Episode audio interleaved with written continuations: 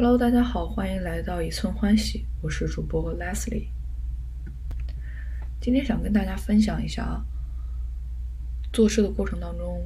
可能不可避免的会走弯路，让我们有耐心一点，不要想着立马能走上正确的路。很多人可能会觉得，啊，这不是废话吗？确实啊，可能道理都懂，包括我自己。一方面又这样相信着，但是另外一方面又在走弯路的过程当中，或者没有效果的过程当中，去不断的寻找所谓的更好的方法，而且很焦虑。而这一次，因为一件小事吧，我有了一个更深切的。我最近又重新捡起来了健身，其实跟健身相关。接触起来算是断断续续有四年了，从一开始只是用一下学校的健身房，然后有小伙伴儿，呃，给我介绍一些基本的知识，到我自己也慢慢的主动去查一些知识。刚开始是两眼一摸黑嘛，到渐渐有了入门，再到呃去年大概二一年下半年的时候，我加入一个打卡群。让自己设定目标是每周运动健身四次。那个时候我就坚持去泡健身房了。很巧的是，在健身房也遇到了一个健身很久的同事，他又给我介绍了不同的位置用哪些器械怎么练，以及每天安排哪些位置来练。这个时候我才算是哎真正的对健身有了一点点的自己的感。但是我感觉自己的身材变化其实并不大。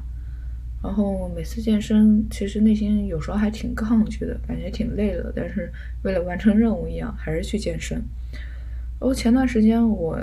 关注的一个博主，他就说健身要有效果，不是可能你比如说怼着一个器械在那儿一个小时练一个位置，然后中途还玩玩手机，各种各种走神，这样肯定没效果。而是每次都要呃类似于。竭尽全力的去练那个位置，同时好好休息。下一次健身的时候，如果这个位置得到了一个，哎，嗯，能明显感觉到它有一个提升，那么这个时候这样的运动才是有效果的。然后我最近又重新捡起来到健身房，这次我就非常专注的、用心的去练那一个位置。然后也，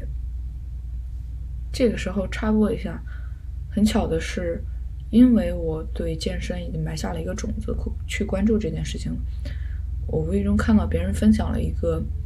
训练用的 A P P，叫做训记。我个人觉得还是可以的，可能我确实之前也没有这方面的经验去使用其他 App 的经验，所以只是个人的体验。那这个时候，我去，我重新去锻炼，然后锻炼的时候，确保自己不要分心，去专注在我有没有把这个动作到位，我有没有好好的用力，也不去想着，哎，我，哎，好累啊，下次还得再练它什么什么样，而是用到我当下的全力，同时用那个记录的 app 去把它记录下来，然后这次我自己的。感受就非常的好，练完之后心情很好啊，所以 也有了这次想录播客的原因。所以我就觉得，其实在这条路真的很漫长。从我刚开始入门到接触了很多，呃，身边的朋友带也好，我自己主动查一些资料也好，其实很多道理可能反反复复我看了好几次我才记住，或者这种。这种感觉啊，也是在不同的转换当中去找到的。从最开始啥也不会，各种摸索着玩，到哎，为了所谓的完成量上的目标，逼着自己每周去好几次健身房，反而这个健身的效果都不好。一个一个特别小的点就是，我之前每次去健身啊，最后出的汗也不是很多，所谓的无氧运动被被我搞成了低强度。有氧运动这种感觉，心率每次也不是特别高吧，所以运动的效果可想而知。只能说当做一个养生的一个 目的，它确实达到了，但是对于健身的目的，确实还是很有很大的不足的。那么精油这件事情，我就意识到。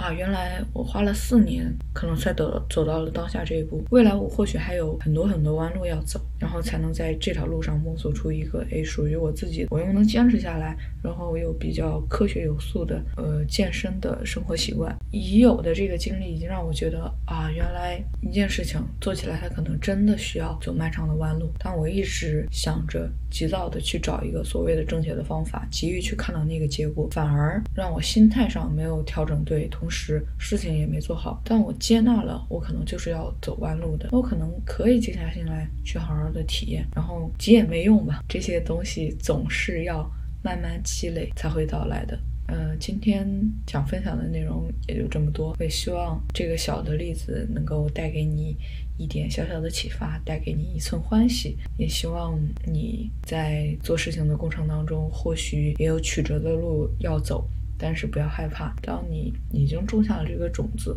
会发现它会慢慢的生根发芽，哪怕是好像没有立刻的一反馈，但是真的这些走过的弯路都会成为你的经验，都会让你未来的某一刻更好的做成这件事情。谢谢大家，再见。